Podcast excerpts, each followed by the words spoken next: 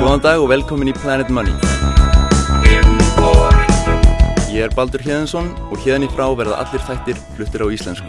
Whoa. And I'm David Kestenbaum. That sounded a little long for Hello and Welcome to Planet Money, Balder. Yes, today is another special Icelandic edition of Planet Money, and that person you just heard was Balder, our Icelandic intern here at Planet Money. Thanks for having me. Today is Tuesday, April 19th. And on the show today, what happens when an entire country runs out of money? This is our second story from Iceland, and like the first one, it is one of the strangest we've come across in this entire global financial crisis. But first, our Planet Money indicator from Jacob Goldstein. Today's Planet Money indicator is a little bit less than 3.4. Right now, 10 year Treasury bonds are paying a little bit less than 3.4% interest. And of course, normally, yield on the 10 year Treasury bond super boring, not Planet Money indicator material. But I'm especially interested in it today because of that big warning that Standard & Poor's put out yesterday. You know, they said they're getting nervous about United States federal debt. And you would think, right, that if people are nervous about lending money to the United States, they're going to demand higher interest rates. And that's still a really low interest rate for U.S. Treasury bonds. Yeah, I mean, not only is it pretty low, it's actually lower than it was on Friday. So basically, the bond market looks at this report and says, we don't care, right? I mean, if bond investors were getting worked up about it, you would expect the interest rate on treasury bonds to be going up. You would expect bond investors to say, we're nervous. The government has to pay us more interest. That's not happening. So, as far as the bond market is concerned, as far as bond investors are concerned, they already knew everything in this report. It's, it's no big deal to them. Thank you very much. Thanks. Okay, on to Iceland. So, last podcast, we talked about that unusual vote where the people of your country, Balder, had to decide whether they wanted to write checks to the people of the UK and the Netherlands for the failure of some Icelandic bank. And today, we are going to tell the no less riveting story of how Iceland got into that mess. And the mess there is, is pretty bad, right? Yeah, we are seeing higher unemployment than we've seen for decades. It used to be the case that everybody in Iceland had a job. Unemployment was basically zero. Uh, now, unemployment is about 8%. The stock market completely crashed. It lost over 90% of its value. And our currency, the krona, lost half of its value. And it used to be that the krona was like any other currency. You could take it into the bank and you could exchange it for whatever other currency you wanted. Now that is not the case. Balder, when we were in Iceland, you were trying to take out some dollars from an Icelandic bank just so you could bring back here and pay your rent and stuff like that, right? And it was hard to do. Yeah, we just went into uh, one of the local banks here in Iceland, my bank, the one that I, I do business with. And um, the teller happened to be my grandfather's sister. But it, it turned out that they didn't have enough enough uh, enough cash, not, not enough dollar bills in the in the bank building. The amount that I need is about three thousand dollars. Basically, they had about a thousand dollars, and it was only in small bills, like tens and twenties. So, so, so they're they're out of dollar bills. Yeah, that that particular bank was out of out of bills. So she uh, she called around. She called different uh, different branches of the bank, and uh, the word on the street is that there are some dollars in the in the suburbs. So uh, we are heading towards a branch in Árbær, which is a uh, it's a nice suburb. Eventually, we did get your three thousand dollars, right? Yeah, it was a it was a bit of work, but we did get the three thousand dollars and a lot of small bills. So there was a day not long ago when foreign currencies were flooding into Iceland. Big time investors were putting money into Iceland. Foreigners were opening up online savings accounts in Icelandic banks. In fact, one Icelandic bank had a foreign celebrity in its commercials. Think is the biggest company in Iceland. This is John Cleese doing an ad for Iceland's largest bank. It's a company where you get all the benefits of a huge, global, multi million. I mean, how many millions live in Iceland? 300,000. 300,000 million? No, just 300,000. Ah, so Kaupthing is the biggest company in this tiny little country. Tell me, how many companies do you have in Iceland? What, half a dozen? No, thousands. Thousands? Oh, really? Well, maybe everybody in Iceland has a company. Those foreign savings accounts were a major source of foreign currency for the banks. The Icesave accounts you heard about in the last podcast, they were one example. There are hundreds of thousands of people in the UK and the Netherlands had these accounts. The story of how Iceland got from John Cleese and got from being awash in British pounds and euros and dollars to a place where its currency is now basically in lockdown, that story starts in 2003. At that time, Iceland had just finished privatizing its banks, and they'd gone from sleepy state institutions that basically loaned to fishermen and farmers, and now they were on the international stage. And in private hands. Yes. And the timing of this was perfect. Or, or awful, depending on, on when you stand. There was a giant pool of money out there in the world from places like China. The rest of the world had gotten a lot richer. And all that money needed a home. People were looking for a place to invest it. In the U.S., that money got lent out to people to buy homes. In Iceland, it went into these new banks. It went from being, uh, or the balance sheet of the banks went from being about one year's GDP to being 10 years GDP in about half a decade. That is Gylfi Magnusson. He's an economist at the University of Iceland. And I really remember this time. I was abroad in the US, but people I knew in Iceland that were graduating, they were being snatched up by the banks. The banks were making really good offers to people, and they were hiring people that I knew that I couldn't imagine working at a bank. People that are artists today, and I, I even have a hard time imagining them wearing a suit. Gylfi Magnusson said he was seeing the same thing. Kids that he just had in his class were now wearing fancy suits and driving fancy cars. I would see my former students only with a couple of years' experience on top of what I had taught them. Uh, they had gone into you know top jobs in banking, and and I had to question, you know, would I trust those uh, bright young people, you know, with uh, billions of kroner or even billions of dollars? And uh, I probably wouldn't have, but obviously somebody was trusting them. And the truth was that even students at this time, they could make a lot of money in this situation. Anybody could. It was the same story all over the world. Everybody looked like financial geniuses because it was easy to get loans. And whatever you invested in with that money did great. Housing prices in Iceland were soaring. The stock market was going up.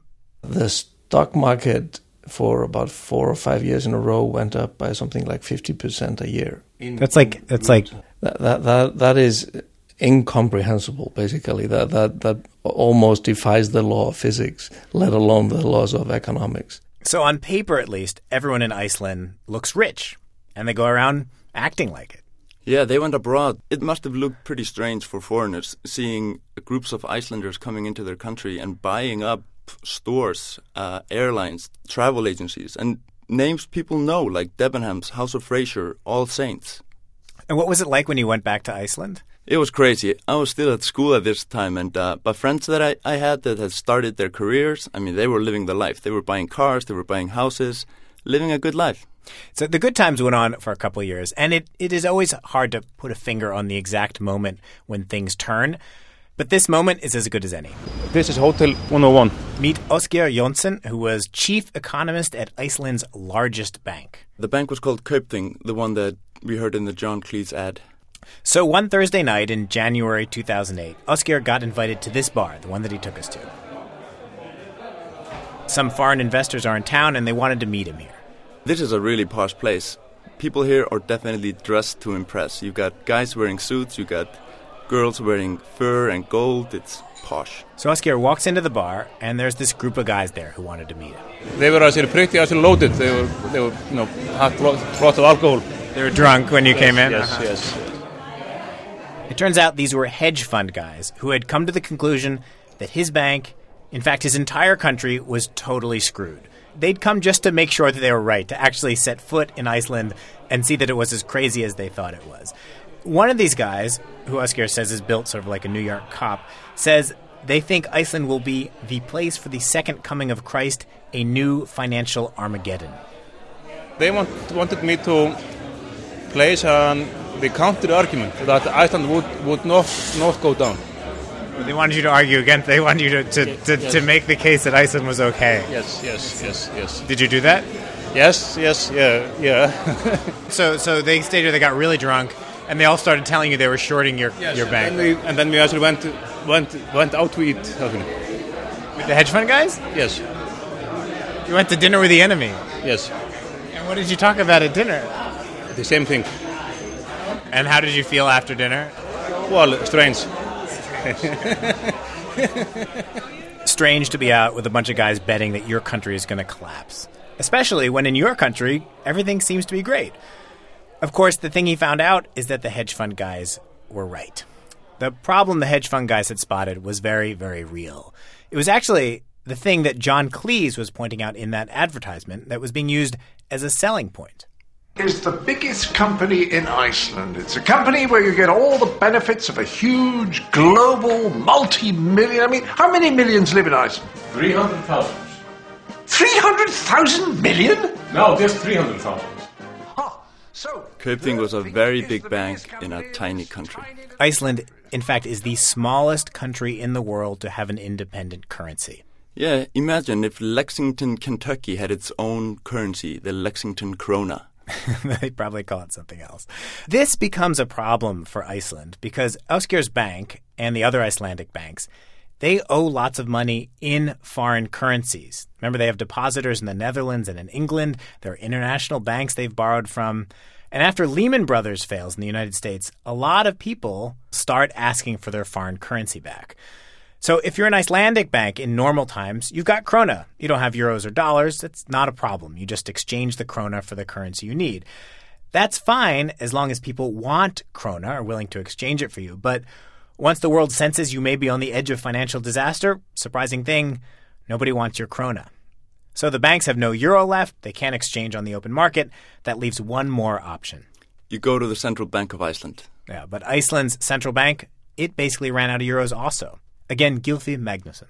The central bank uh, basically used more or less all it had in a desperate attempt to save one of the banks, but that only kept that bank afloat for another couple of days.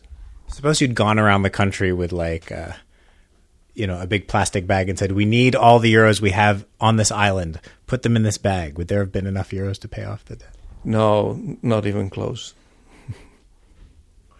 It's so funny because you have money, you have krona, but you don't have the money that you need. Yeah, that, that that's basically it. That that was the fundamental one of the main flaws of the banking system. That uh, the only backup that they had could pr- only provide krona. It couldn't provide what the banks needed. You guys have an emergency printing press, but it only makes krona. Yeah. Uh, people would have gotten very mad at us if we had started printing euros on dollars. Yeah, it's funny because I, I, you know, I think particularly in the United States, you don't think of actually running out of the currency. You know, Yes, and of course the situation in, in the U.S. is fundamentally different because most of that uh, banking system operates in dollars, and uh, you know the Federal Reserve won't ever run out of dollars. Uh, but other countries can run out of dollars and uh, or euros, for that matter, and that's very much what happened here. That was the, the most obvious mistake that you cannot really build an international banking system on such a small currency. That was really actually stupid.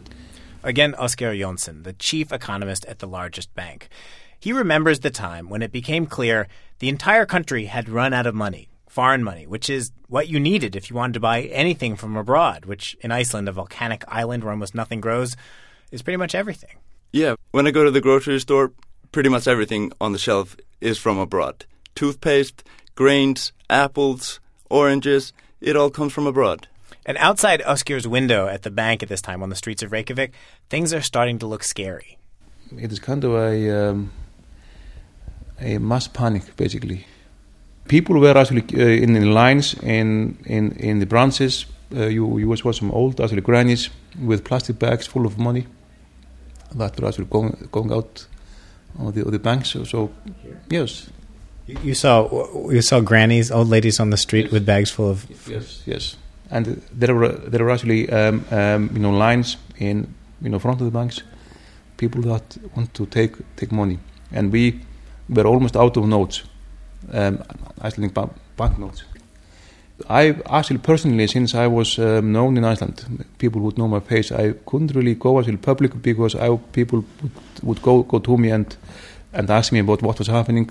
Inside the banks, it was also chaos. Because remember, banks had loans to each other, right? His bank was calling other banks, asking for their money back, and other banks were calling his bank. uh, all of the banks they want to withdraw money from you, or and they and they actually uh, delay paying any, anything to you. They don't really answer answer the phones when you want to call them to, to get the money they, they owe you. They Did that happen? You would call up other banks, and they just wouldn't answer the phone. yes, basically yes yes People you dealt with for years and years. yes yes. We, we would just ring and ring and ring and ring. Yes. Or they would, or they would just answer. You know, the, you know, he, he he's in lunch. You know, just just call later, something, something like that. On October 9th, 2009, Kaupthing, Ásgeir's bank, collapsed. The government took it over. And the funny thing is,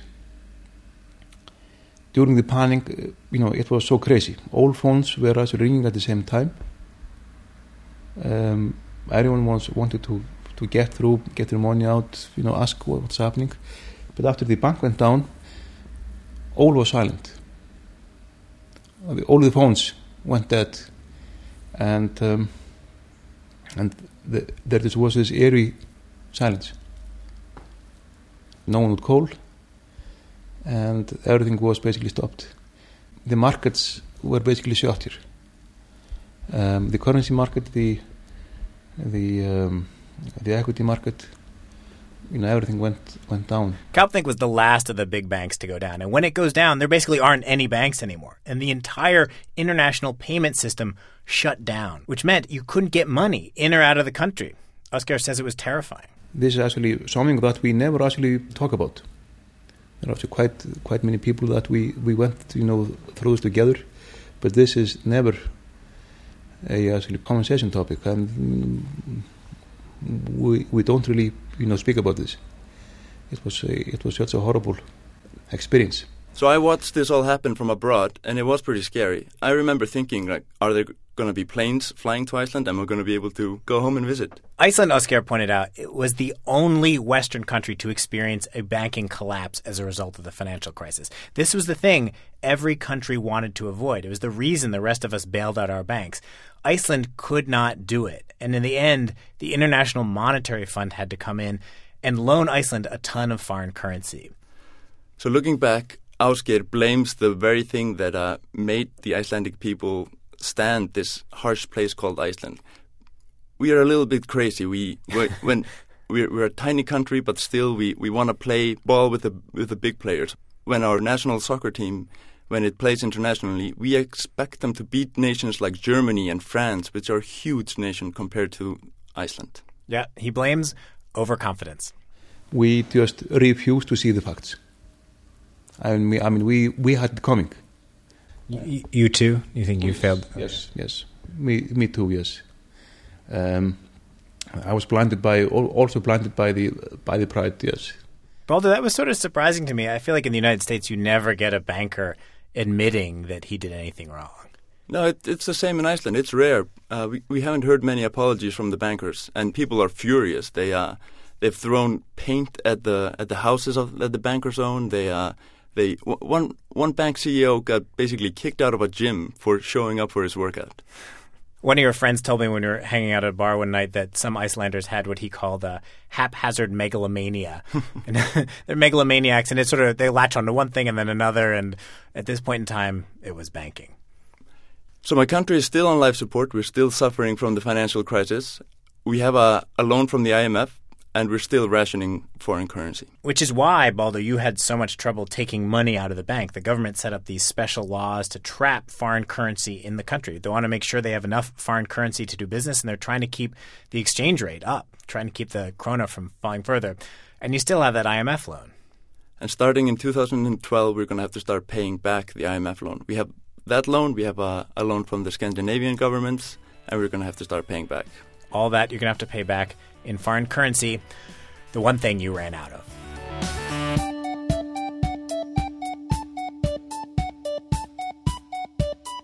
As always, we want to know what you think of today's show. Send us an email at planetmoney at npr.org. Also, check out the blog. We've got a lot more on Iceland. That's npr.org slash money. I'm David Kestenbaum, Um, Baldur Hjöðinsson, takk fyrir að hlusta. also known as Thank You for Listening.